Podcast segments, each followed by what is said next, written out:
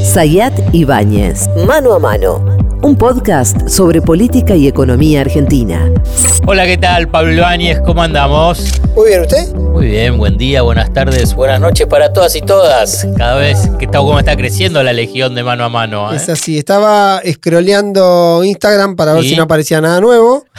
Eh, y además también para ver eh, los amigos, los oyentes, las oyentas que nos acompañan y se suman y, y dan el like en a, a los cortos que vamos poniendo. Me parece muy Instagram. bien. Usted es el que maneja las redes. Yo trato Yo no lo manejo- posible. yo no, no manejo no, ninguna no, red. de influir sobre las redes. No, no manejo Usted- ninguna red. Si hay algo que no manejo, no manejo, menos manejo redes. Así que estamos condenados. Escúchame, se habló mucho ya del debate. Sí. Ya hubo mucho análisis post-debate. Hmm. Eh, pero yo quiero escucharte a vos. El debate me da la impresión que fue muy conservador. Me parece que, la con- que hayan sido conservador estuvo básicamente. Y te lo pregunto, dado- discúlpame, porque como va a haber un nuevo debate, Sí. digamos, obviamente se están preparando, o sea que podemos hacer Parece, parece el que se fue. el aprendizaje de Un ese debate. ensayo. Claro, ahí está. Lo particular, lo particular que tiene que se agotó, por lo menos parcialmente, porque el debate también permite después preguntas abiertas y como demostró este debate, a vos te preguntan una cosa y salís respondiendo lo que querés. O sea que puede ser que le pregunten por seguridad y alguien salga hablando de economía en el próximo debate, porque me- estaban muy seteadas las preguntas y las respuestas. Pero ¿qué digo? van a hablar de economía porque obviamente Es le el tira- tema. pero le tiraron toda la pelota, digamos, digamos todo, digamos la corporación, vamos Mm. a poner anal- de analistas, de, Sí. me- eh, de mediática, de todo, diciendo, che, escúchame, dejaste pasarlo a Massa, ministro de Economía, candidato, con todos los datos económicos y no lo apuraste, digamos, ni Milley, ni Bullrich, ni Berman, ni, ni Schiaretti. Entonces, Porque- obviamente, va, digamos, la- lo único que hizo Massa después del debate es festejar. Yo voy a hacer una, una especulación con los debates. Y para mí eso lo enseñó, lo enseña la historia de los debates, pero lo tuvimos muy cerca cuando estuvo el debate de los vicepresidentes. Sí, Hay preguntas que son obvias. Sí. Entonces, ante las preguntas obvias, Hay respuestas hay previsibles. respuestas previsibles que posiblemente sean mejor que la pregunta. Sí. Entonces, va Burrit a preguntarle a Massa, ¿por qué usted no logra bajar la inflación? Y Massa se ensaya todo un sistema donde la respuesta es mucho más eficaz que la pregunta. Entonces yo creo que ahí hay mucha cautela. Creo que eso Ah. ocurrió un poco con el tema Insaurralde. Ujú. Con el tema Insaurralde, Vos lo para querés muchos. traer, yo lo quería dejar después, la bomba No, no. Izarralde, y ya me lo trajiste a Izarralde. Pero porque para mí fue lo disruptivo en la previa, porque me parece que lo desordenó un poco a Massa, porque estaba esa idea de cuándo iba a ocurrir, cómo ¿Cu- iba a cu- estallar. ¿Cuándo se lo iban a tirar? Exactamente. No se lo tiraron en todo el debate. Massa tenía la respuesta preparada. Aprovecha que uno ¿Cuál viene- era? La que dijo, tiene que renunciar también a su carga, a su candidatura en Loma de Zamora. Había hablado el domingo antes del debate eh, gente, Insaurralde con gente de Massa. Se había acordado esa especie de acting donde Massa le pedía la renuncia y, e Insaurralde la ejecutaba acto seguido. Me trajiste el tema y ya como Pero no me pará. interesa el debate, quiero No, que me pero- hables de Izarralde. Pero ahora. ¿por qué? Pero, pero, pero, ¿por qué lo digo? Porque Massa estaba esperando que le pregunten eso para dar una respuesta contundente sobre el tema Sí, y tratar de echarle tierra sí. al tema, tratar de enterrarlo, que Sí. es lo que hoy quiere el oficialismo. E- Esto es un juego de ajedrez, entonces, como Total- estás planteando vos, ¿eh? A un nivel. Por ahí, por ahí, yo me estoy sobre... Eso, está- está todo eso lo pensaron o, si- o- o, digamos, sobreestimás la capacidad estratégica de cada uno de los equipos o, digamos, es tu deseo de que No. sea así. Yo creo que hubo un poco de eso, hubo un poco de temor de respuestas donde uno le pregunte por Insaurralde y le digan, bueno, pero Patricia, ¿Qué hacemos con Pepín? ¿qué hacemos con Pepín? ¿Qué hacemos con ta, ta, ta y tal procedimiento? ¿Qué hace Juntos por el Cambio ante determinados hechos? Milman. Tu Por amigo, ejemplo. Tu, tu- tu jefe de... ¿Es que era jefe de asesores? Sí, ¿eh? fue, en su momento fue secretario de Seguridad Interior de- con, con ella, de Patricia eh, de Consejo Federal. Consejo Federal de Seguridad, después fue, en la campaña fue mano derecha hasta que ocurre lo que ocurre con, Bill- con Milman. Entonces yo creo que había un poco de pánico eso.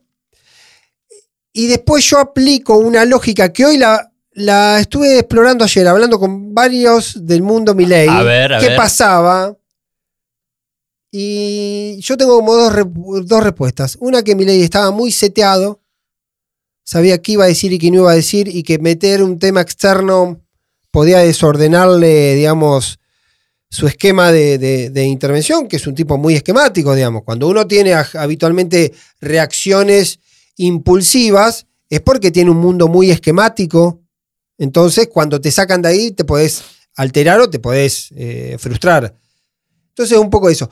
Pero hay un rasgo que también es mucho más táctico. Y me lo dice ¿qué hoy un dirigente que es el siguiente. ¿Qué exploraste? Milei hace negocio diciendo que la táctica, que, que la casta son todos. Sí.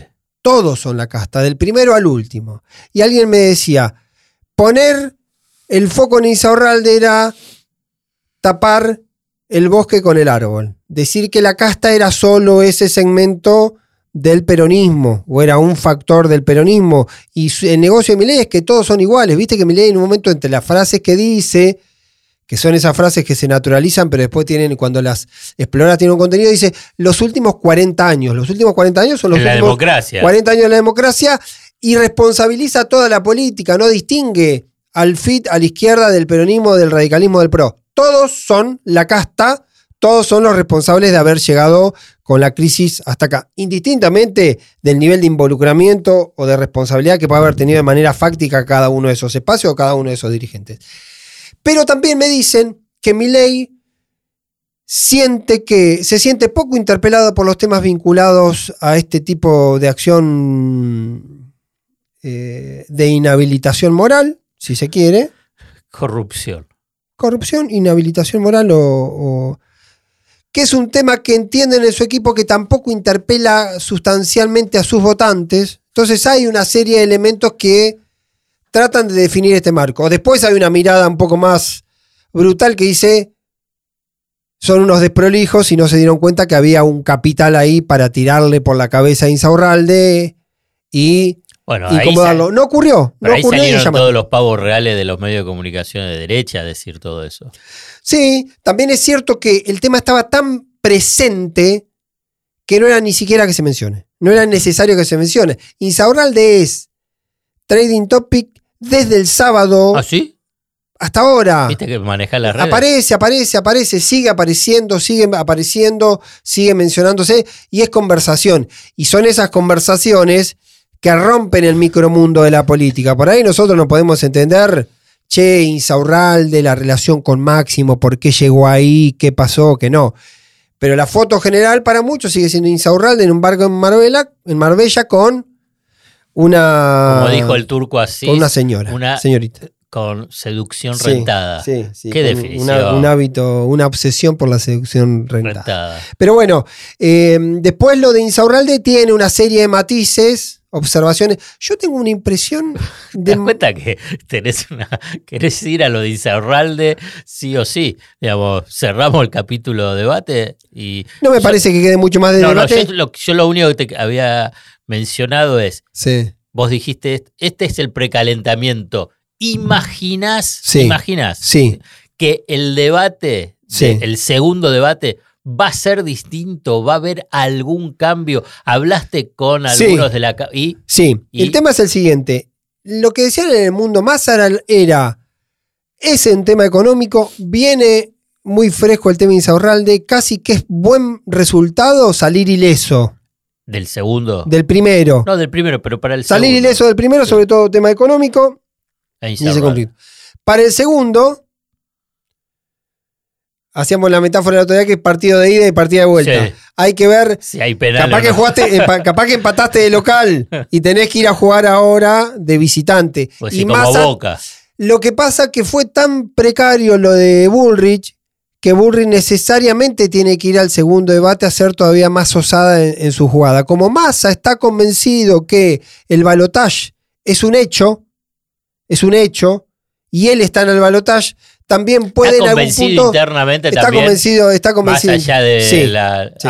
El domingo a la noche, muy tarde, una conversación con una persona, le dice, bueno, te quedan 20 días a todo nada, y Massa le dice, no, me quedan 42 días a todo Ajá, nada. ajá. Es Está pensando. Fecha del 22 19 de noviembre. O fecha del 19 de noviembre. Entonces me parece que esa.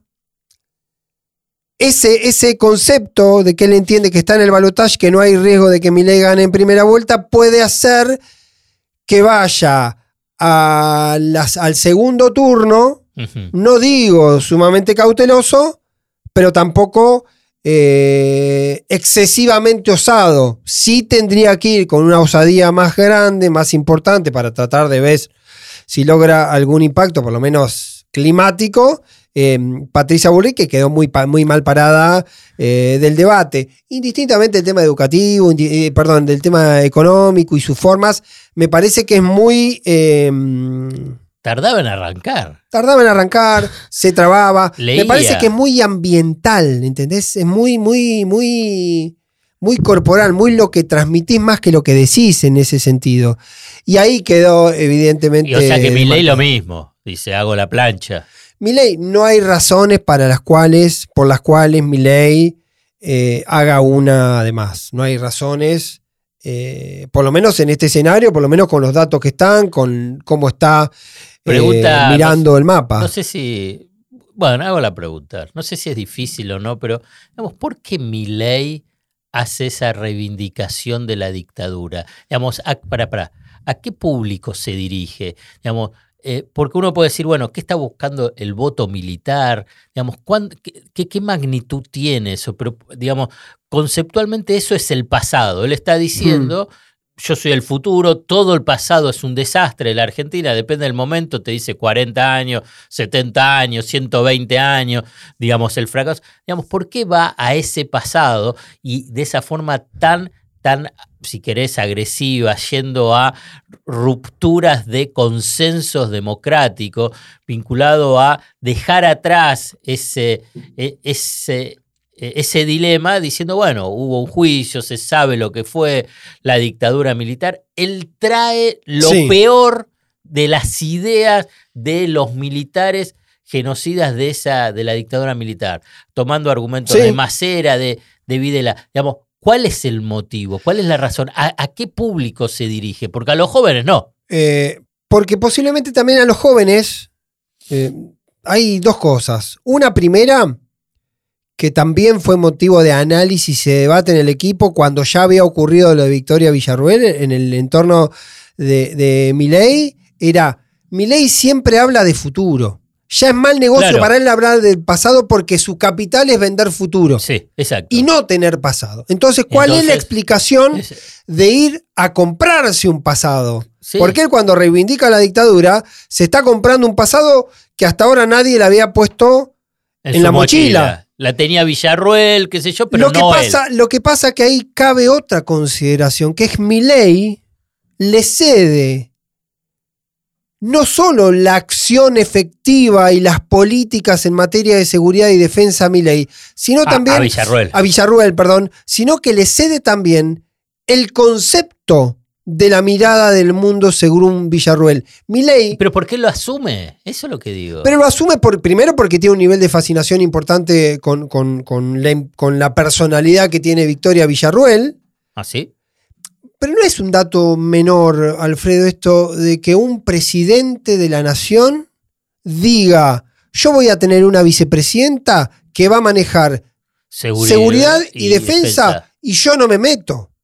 En una entrevista que hace Sí, sí, sí, tres sí, días después de la paso con Johnny Viale, le dice, a ver, decide quién va a ser el secretario de seguridad. Ah, no, no, no, eso es Villarruel. Sí, sí, lo- es un lo concepto eh, particular este hecho de él desvinculándose, desvinculándose del tema y delegándolo en las manos, pero en el concepto, porque si vos le das, che, maneja vos, Pero él, él podía haber eludido todo ese. bueno, ese- evidentemente él termina abrazando, seteado por el criterio histórico, por la mirada histórica de, De Villarruel. Villarruel. Y también es cierto que eh, quizá le aplicamos una lectura táctica o estratégica en algo que él lo cree más eh, natural. Lo llamativo en, en la mirada de Milley, y es un dato que fue muy recurrente en este último tiempo, y ya se había tomado eh, cuando Krause la semana pasada hace Ah, esa definición. Pero cuando dice Krause, me acuerdo, estábamos en, en el programa en C5 y yo decía, se equivoca Krause, porque en realidad el Estado argentino, Ah, ah, cla- contó poquitito. cuando Krause hizo la, la- la comparación que si la Gestapo hubiese sido argentina, No hubiese matado no hubiese tanto matado judío. tanto. Y el error histórico que tiene Krause ahí es que el Estado argentino, en manos de los militares, demostró, demostró muchísima eficacia para cometer un genocidio. Digamos, fue muy eficaz, mentira que no fue eficaz para, para ejercer eh, la, eh, un acto atroz. Entonces hay un error histórico en ese mismo concepto. Y mi ley parece también hacer el link con esa idea porque parece que el Estado es malo para todos, menos para desarrollar una política oscurísima en materia de eh, derechos humanos y en el desempeño de la fuerza pública como ocurrió durante la dictadura. Entonces hay ahí un link raro en el concepto del Estado sirve para una cosa, no sirve para nada, dice mi ley, pero para la otra sirve. Es más, la idea del exceso es como minimizar, fue un exceso. Por eso está bien el concepto cuando se toma la idea de Macera. Sí, sí, eh, yo tiendo a creer, esto es una creencia personalísima, Sí. A ver. que todo influye en el voto.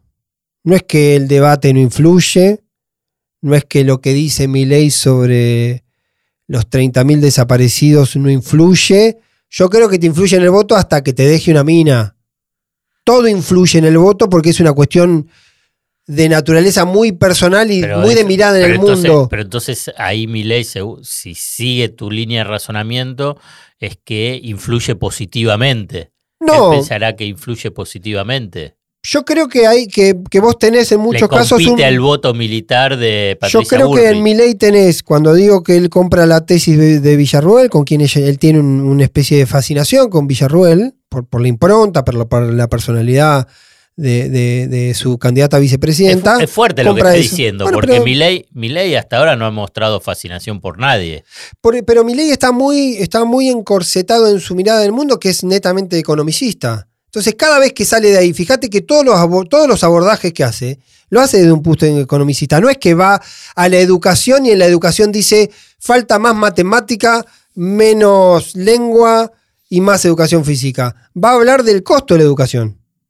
Cuando habla de la cuestión de la seguridad, casi que dice, bueno, que haya un libre mercado porque el mercado regula. Entonces vos si tenés un arma, te compras un arma y regulás tu propia eh, seguridad. Entonces no hay una mirada de fondo sobre esos asuntos. Entonces hay cuestiones que él delega abiertamente y en seguridad y defensa lo delegó y me parece que es un dato hiperpoderoso para interpretar la cabeza y los intereses a la hora del procesar. Hay una segunda línea que es esa. Una segunda línea que sí la aplica Villarruel, que es, hay un mercado, es lo que se conoce como la familia militar y la familia policial. Sí. Esos sectores, no quiero ser, no quiero pecar de una generalidad tonta o irrespetuosa, pero hay Pero sectores... mayoritario. O hay sectores muy activos, como suele ocurrir, hay minorías muy activas o actores muy activos que transmiten algo. Y esos sectores muy activos pueden tener un nivel de involucramiento o de simpatía a los cuales, en ese caso particular, eh, Villarruel y a través de Villarruel, Milei le esté tratando de hablar. Hay una tercera línea de reflexión que me, me parece que es más compleja y más temeraria, es que Milei o Villarruel, o Milei y Villarruel, o Milei, Villarruel y el micromundo que la rodea, esté pensando que lo que viene, que una eventual presidencia de Milei con una serie de Van a necesitar acciones políticas, de la represión. va a necesitar una representación no política, porque no la tiene, porque también convengamos que la libertad avanza son bastante eufóricos, pero no tiene. Yo, si- vamos a este imaginario. 10 de 25 de diciembre, Javier Milei dice: Necesito Plaza de Mayo 3 millones de personas porque quiero hacer tal cosa. ¿Lo junta? No. No me parece.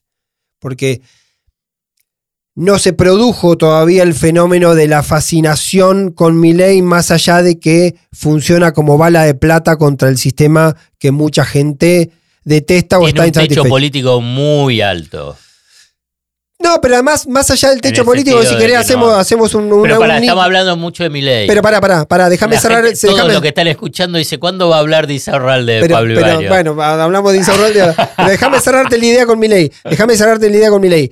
¿Qué quiero decir cuando no produjo todavía el fenómeno de la fascinación? Todavía sigue siendo un instrumento donde sectores de la sociedad cuestionan al sistema. Pero todavía no terminaron de abrazarlo como su Mesías. Sí. Entonces, primero tiene que haber un procedimiento de fascinación con el Mesías para que el Mesías te diga, muchachos, mañana tenemos que salir a la calle porque si no se llevan puesto mi gobierno y que haya dos millones de personas en la calle.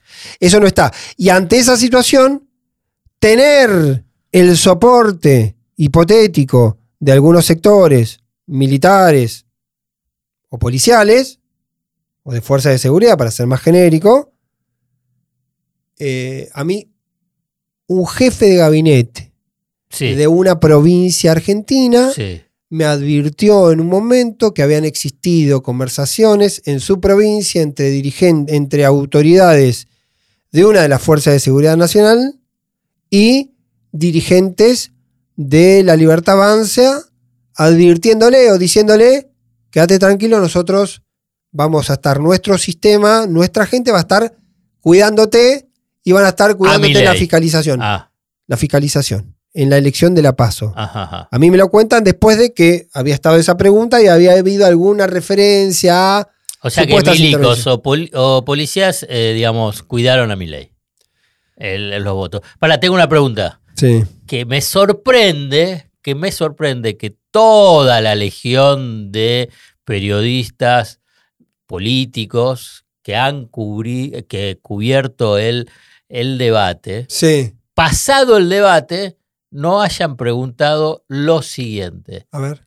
Señor Sergio Massa, Sí. ¿usted no había dejado trascender que en el debate iba a... Yo te lo conté acá. Sí, pará, Yo te no, dije pará, que iba al pará. 8. Yo te dije que iba al segundo debate. Iba a presentar a su Sí. ministro de Economía Sí. y no pasó nada, no lo presentó. Acá habíamos tirado que podía ser uno, M. Rapetti, habíamos dicho. Rapetti, y el fin de semana también salió que podía ser Roberto Labaña, Sí. como que era seguro, lo habían tirado desde... También, ¿Qué también, pa- pará, pará. ¿Qué pasó? también es cierto que en el medio ocurrió lo de Insaurralde, Sí. que no es un tema menor. A mí ya el jueves. eh, el jueves. A la noche.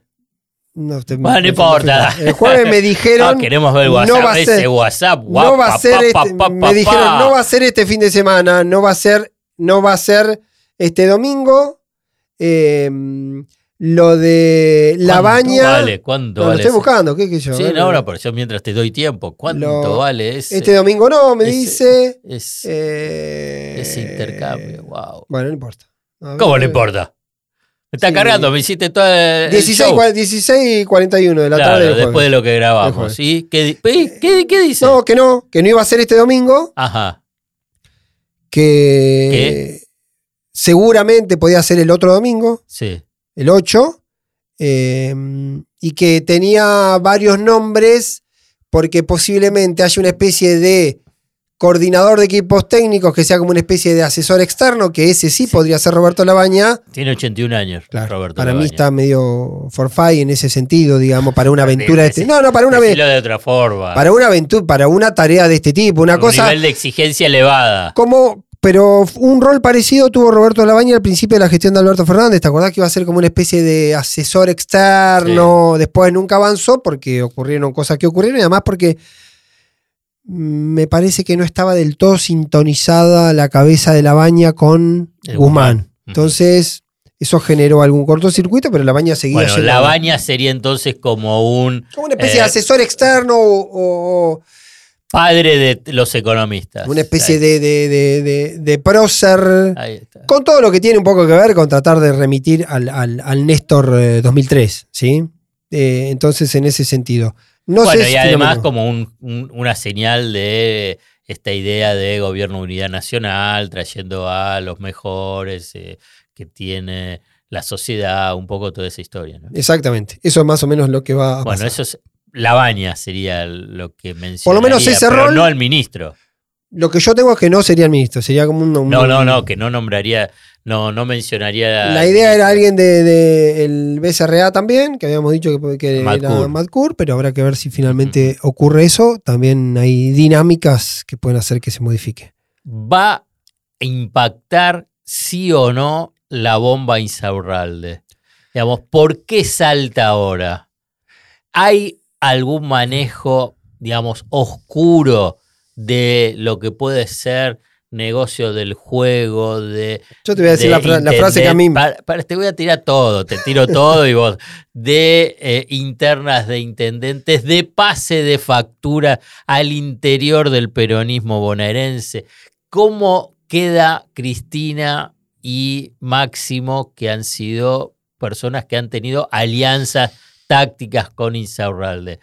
Bueno. No eh, sé, no sé por dónde empezar, pero voy a empezar bueno, por una frase que, sin- que para mí sintetiza mucho. Hay una gran frase que dice: Te operan con la verdad. Sí, sí, muy bien. No hay ninguna. No hay No, ningún sí, hecho obvio, que. No hay si- ningún si, si te sacaste la foto, si te No hay si ningún hecho que video, demuestre que- además te muestra todo, digamos, no, no hay mucha. No hay ningún hecho que demuestre que a Insaurralde lo subieron Pero vendado a un avión y lo llevaron. Se lo tenía preparado Bueno, la carpeta. sí está- Claramente no es de ahora. No, Sí. es, no es un viaje que es de. No fue desde el fin de semana, no, No fue fue del fin de fin de- semana donde salió. Dicen que. Puede era- haber sido a principios de septiembre. No está muy clara la fecha, porque la única forma de verificar, certificar la fecha es algunos movimientos que hizo eh, Sofía Clerici, ¿sí? Pero tampoco está claro, porque es una especulación que podría haber sido en principio de septiembre. Después aparecen los meteorólogos a decir en Marbella hay sol en agosto, septiembre, ponele, no importa. Lo que sí es cierto es que el hecho existió, lo cual te operan con la verdad. El segundo tramo es por qué ocurrió en ese momento. Y lo que no queda claro ahí si fue un despecho de naturaleza personal o fue evidentemente una cuestión de orden eh, netamente operativo para que estalle en ese momento determinado y hubo algún tipo de inducción sobre la involucrada para que en ese momento determinado haya publicado eso. Claro, que subió la. ¿Por qué Ahora- posteó en esta fecha? Exactamente. Ese- ese es- esa es la si pregunta. no fue la fecha del Lo momento. que se fue diluyendo con el pase de las horas fue la hipótesis, para mí siempre muy alocada, porque el origen es, me parece bastante insólito, de que se trata de un pase de factura interno. Me parece No. que eso no tiene, no tiene asidero. Eh, tendría que haber existido una interpretación previa absolutamente insólita de creer que Insaurralde podría sacrificarse en, en- en perjuicio de otro, o peor, que rivales internos de Insaurralde creen que prenderlo fuego a Insaurralde no le va a No va a alcanzar el, fuego, ¿viste? Es- rancho. es como tirar una granada adentro de una habitación, estando adentro de la habitación. Claro. Por lo tanto, es un poco insólito. Sí me parece que cabe eso. Yo soy un teórico, quizá porque mi temor y mi ingenuidad así me ha enseñado que es la forma de sobrevivir, que son más fáciles los errores que las conspiraciones. Entonces, el error garrafal fue Insaurralde y puede haber existido una conspiración del momento, ¿sí? Pero le dieron todos los insumos, le dieron todo el alimento Está para la cena y está, y y ahí. pero bueno, está claro, digamos. No fue en esa fecha. Subió en el momento previo al debate. Subió en las semanas claves Sí. del tema electoral. Entonces, escúchame, no, no es conspiración. Es como bien decís, te operan con la verdad. El momento es obviamente que hay alguna intencionalidad de pase de factura, Seguro, político, pero no- pero no- pero yo- a- algo, no, yo no, me- no puede yo- ser por nada. yo no digo- yo ¿Por qué esta chica, digamos, sube las cosas en ese momento? bueno, porque posiblemente forme pero si parte. ya pasó. Pero parece, po- posiblemente haya una dinámica de sectores que juegan esa, esa película. No quiero, no quiero hacer una afirmación que no tengo elementos para decirlo, es especulación, que está. que haya un, un sistema que interviene, que juega las cartas en ese momento y que muchas veces algunos actores, en este caso una chica, puede ser funcional a esa dinámica. Eso me parece que está claro.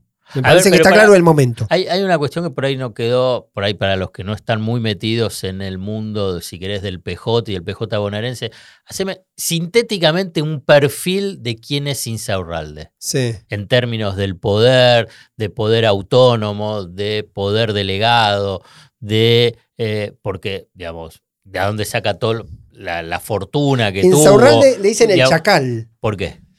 porque es medio un tipo, eh, es medio un animal político en eso. Yo lo que advierto, y siempre Insaurralde ha sonado como un posible candidato, y yo decía que tiene una dificultad objetiva, que es un tipo que nunca asomó la cabeza.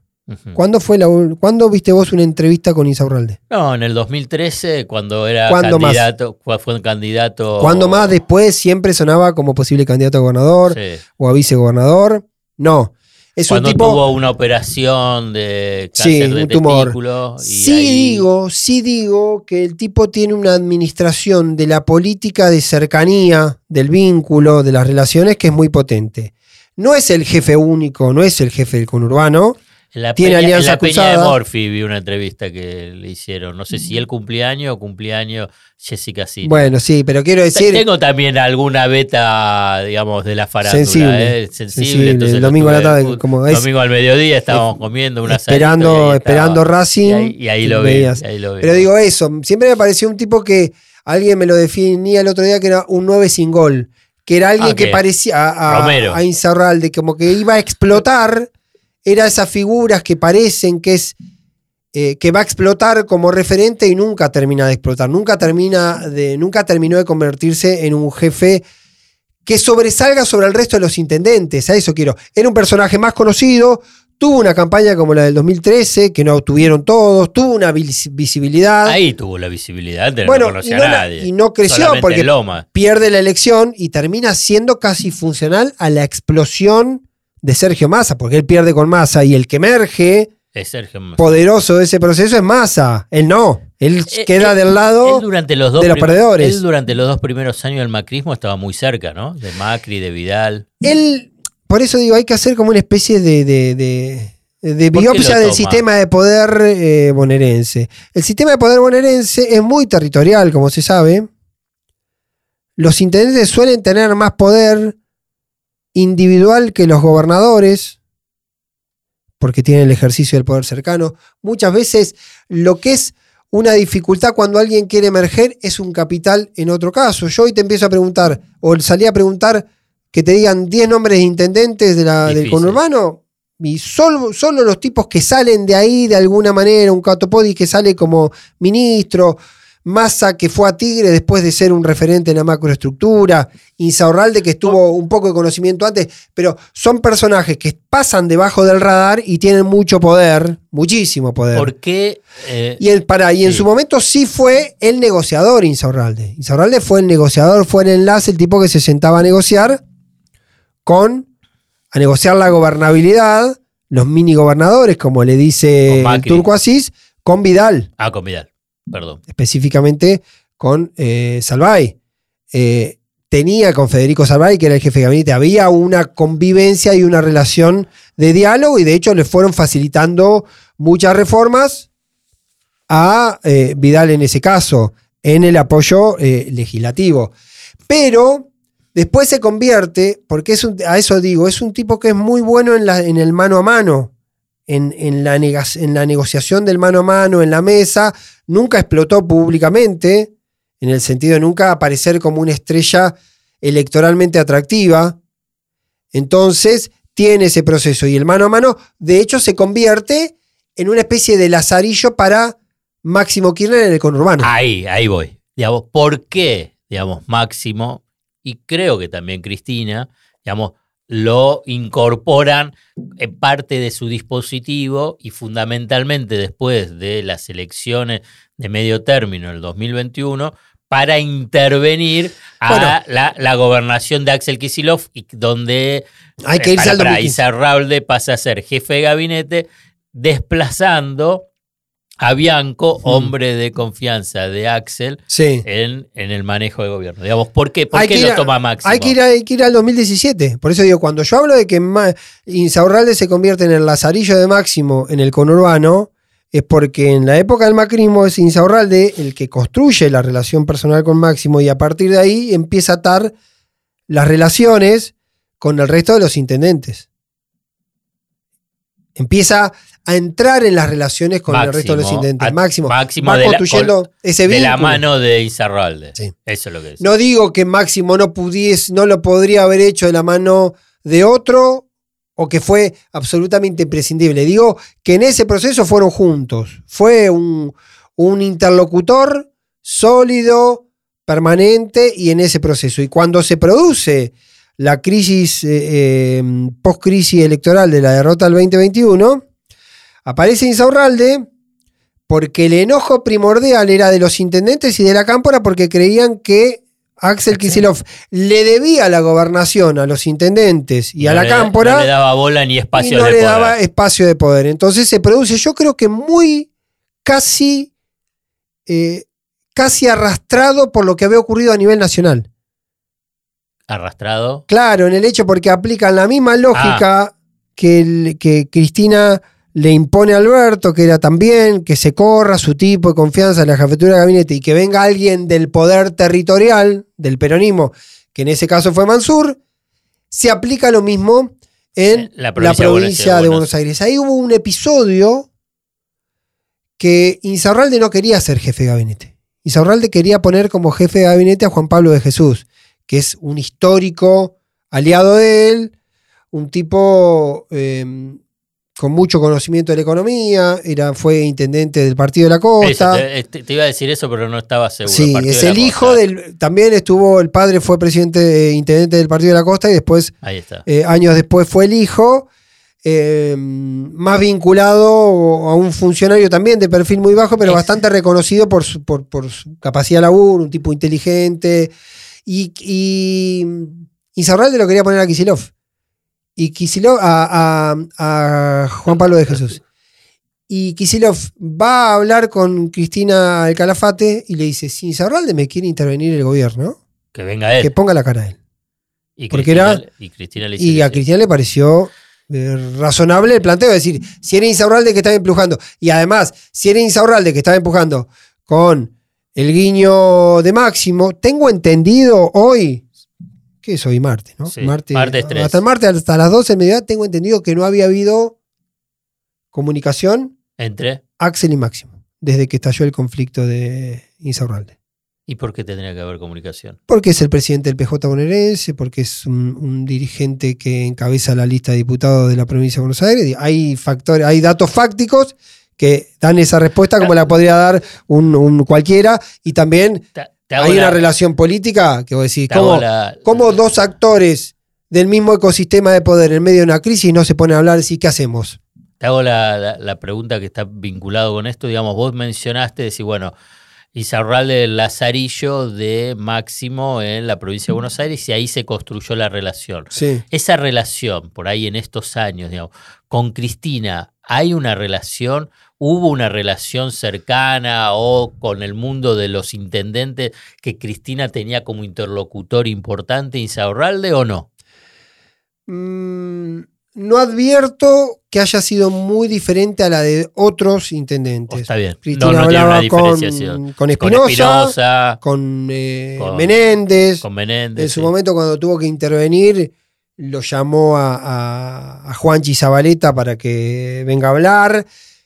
Eh, estoy citando casos de memoria. bien, cuando ¿no? se armó el conflicto en Tigre con Massa, Cristina lo llamó a, a A Zamora. Julio Zamora para darle garantías o, o- o garantías parciales de algunas cuestiones que compita por adentro. Entonces, eh, no creo, quiero hacer la observación porque si no también hay ahí como cierta mirada de que a través de Insaurralde se lo está castigando mucho a, a Máximo. Se lo menciona por esa relación, porque se menciona esa relación y porque bien o mal, te guste o no, en el Insaurralde tenía una relación mucho más sólida con Máximo que con Kisilov y hubo intereses compartidos en su momento por Pero tratar de políticos, intervenir. intereses políticos. Sí, intereses por. Digo, insisto, vamos, me voy a poner, eh, me voy a poner cara de, de, de- de- de- Voy a ser lo más bondadoso posible. Puede haber un interés sumamente válido, irracional, irracional por parte de Máximo, entendiendo que Kisilov, si hubiese se incorporase a intendentes a su gabinete, podía gestionar mejor que lo que estaba gestionando. Yo te voy a dar una sola definición vinculado con lo que es este affair Insaurralde o bomba Insaurralde. Y por ahí es a, es a nivel personal. Yo no tengo indignaciones selectivas. Sí. O sea que cuando yo escucho en, y en el debate político y, y- y público y mediático una indignación selectiva, es como yo me corro, digamos. Para mí es un desastre, digamos. Sí. Es un desastre ese, como es un desastre muchas otras cosas que también pasan, solamente que pasan en lo que hoy es la oposición. Y entonces ahí es, no sé, lo voy a hacer rápido el listado, dos o tres cosas. Pepín, ¿no? Que está prófugo hace cuánto y que no responde ante la justicia. Lo de Milman, que también tuvo como socia, sí, Sí. digamos, también, eh, ¿cómo es lo que lo definió el, el seducción rentada? digamos, lo de, la- de los celulares, que es un escándalo Sí. de proporciones, digamos. Entonces, tenés un montón de escándalos. Sí. Este lo que tiene es más espectacularidad, que es la de la foto, la de los videos, la de Marbella, la del yate, tiene toda esa espe- espectacularidad. O sea, hay algo que está subterráneo dentro de todo este dispositivo, si querés, político, negocios y, y- y otras cosas más, Sí. digamos, que hace a que, si, bueno, cuando si tenés una indignación selectiva, y la verdad que no va, digamos, tenés que analizar un poco la- la- la- el sistema en sí, cómo está funcionando, porque si no, es desigual, indignación selectiva que orienta precisamente la derecha. Digamos, Mm. Entonces, te la orienta Clarín, La Nación e y yo voy a ir atrás de esa se- indignación selectiva. Vuelvo a repetir, es un escándalo lo de Sí. Es, es, es, es un desastre, es la verdad indignante. Ahora bien, pero no tengo una indignación selectiva. Sí. No, está bien, lo que pasa es que es la novedad. Digo, No, puede- pará, puede- hace una semana fue la del celular trucho de Milman. Bueno, pero Esto vos- es, es un, es- un escándalo No, de proporciones. lo que digo, más allá, más allá del análisis nuestro, más allá del análisis nuestro, que uno siempre trata de tomar, tratar de ver toda la foto, toda la película, digamos, lo más amplio posible, también es cierto que hay momentos donde fueron estallando determinadas cosas y también había una indignación puntual con algo, con Milman, por ejemplo. Y también quiero ¿De decir quién? que ¿De lo que- quién? No, que existe, porque en un momento es esto, la novedad es esto. No fue un escándalo La- nacional lo de Milman. Bueno, no lo fue porque ya sabemos cómo funciona eso. Está Ah, claro, bueno, está bien. Eso, eso es lo que Sí te quiero digo- Eso solo te quiero poner Sí, como digo, punto. tiene toda la espectacularidad. Tiene lo de Sí, tiene toda la espectacularidad, tiene todo. personaje público, porque además, viste, está la famosa historia, está la famosa historia cuando hay una anécdota que no voy a Y decir con esto cerramos. tiene que, tiene que pasar 10 años por- para que caduque. Que hubo un funcionario que llegó a, algo, a un gobierno a hacerse cargo de la seguridad y pasa un tiempo Sí. y se le acerca a su jefe político y le dice, che, escúchame, yo tenía mayor expectativa, ahora dice, vos no te estás dando cuenta de algo. A ver, ¿quién le dice a quién? A Le su dice- jefe. El responsable de seguridad al ah, que era jefe. jefe. político. Sí. Le dice, vos te estás olvidando algo que es muy importante. Antes seguridad estaba en, los pági- en las páginas de política de los diarios. Sí. Ahora está en las páginas de información general. Eso lo logré yo. Que pase de ser un hecho político, que era la conversación política irradiada a todos lados, a que sea un hecho de inseguridad, de información general con otros temas. ¿No pasó 10 años? Para que digas quién. Sí, pasó más de 10 años. y entonces lo No, puede no, no, decir. No, no lo voy a decir. Ah. No lo voy a decir. No lo voy a decir porque. bueno, no. Ibáñez, Ahora, pero están pará, apurando, Pero pará, pero ¿qué quiero decir? La espectacularidad hace que esto entró por los personajes involucrados, por el contexto, por Clerici y Sirio y las internas de ese mundo. Pero si Macri se sacó fotos con un proxeneta y estaba no sé en qué boliche, estaba rodeado. Sí, todo. pero no llegó a Instagram, eso te quiero decir. No llegó a Ah, Instagram ese. Bueno, pero no es un tema menor cuando uno eh, expande mm, ese planteo. Y lo último que cierro, Sí, lo señor. último que cierro, que es la pregunta que yo le hago a todos, sobre todo a los que conocen Insobral, digo, ¿cómo llegó a esto? Ah, bueno. ¿Qué pasó? Digamos, sí. porque, por- déjame tres minutos más. La política en este tiempo, lo voy a decir de una manera que vos te vas a enojar, pero digo, la política en este tiempo requiere un sacrificio. Y el dirigente político, entre los sacrificios que tiene, por ejemplo, no se puede sacar una foto comiendo asado ni en Brasil, ni tomándose un avión en. Ni estar en, un yate en Marbella ni estar en un yate. la seducción Bueno, rentada. pero entonces vos sos un dirigente político muy Insaurralde, sos funcionario. ¿Qué te pasa? ¿Qué sí, te pasa? obvio, ¿Cuál es ese clic? Alguien me, está preguntando tengo eso. varios niveles A de ver. respuesta. Uno me dice, está muy mal su. Está mal personalmente. Venía. La otra dimensión es que, lo que decíamos, tocó su techo de alguna manera político y ya medio no le importa nada. Sí. Y el tercer plano que a mí me suena muy, muy, muy. El que más te gusta. Me suena interesante. No es la primera vez que lo hace. Y muchas ¡Epa! veces, claro, no es la primera, no digo que no es la primera vez que se sube a un yate con una chica. Es la primera No es la primera vez. Insaurralde tenía un hábito de viajar. Recuerdo eh, el episodio Fentanilo. ¿Te acordás de esos días del fentanilo?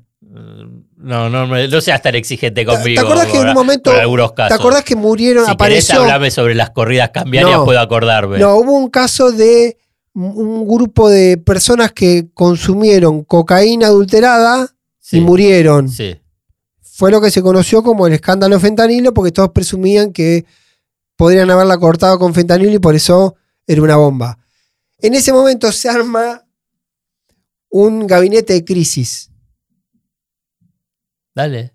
Me muestran la foto del gabinete de crisis. ¿Quién está? Estaban todos, había como 6, 7 personas, me manda alguien una captura. Y Insaurralde en ese momento estaba sentado en un auto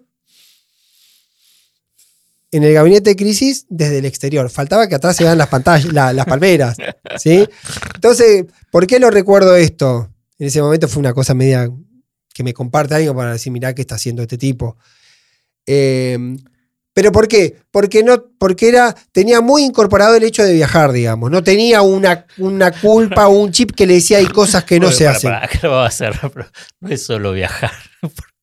Digamos, tenés todo, después todo ese escenario que Claro, bueno, pero yo lo digo-. Digamos, pero yo lo digo- No es solamente viajar, decir, bueno, está bien. Bueno. se fue de viaje con sus nenitas, con sus Pero hijas. es que- es que la política no te- pero hoy la política no te permite ni siquiera eso.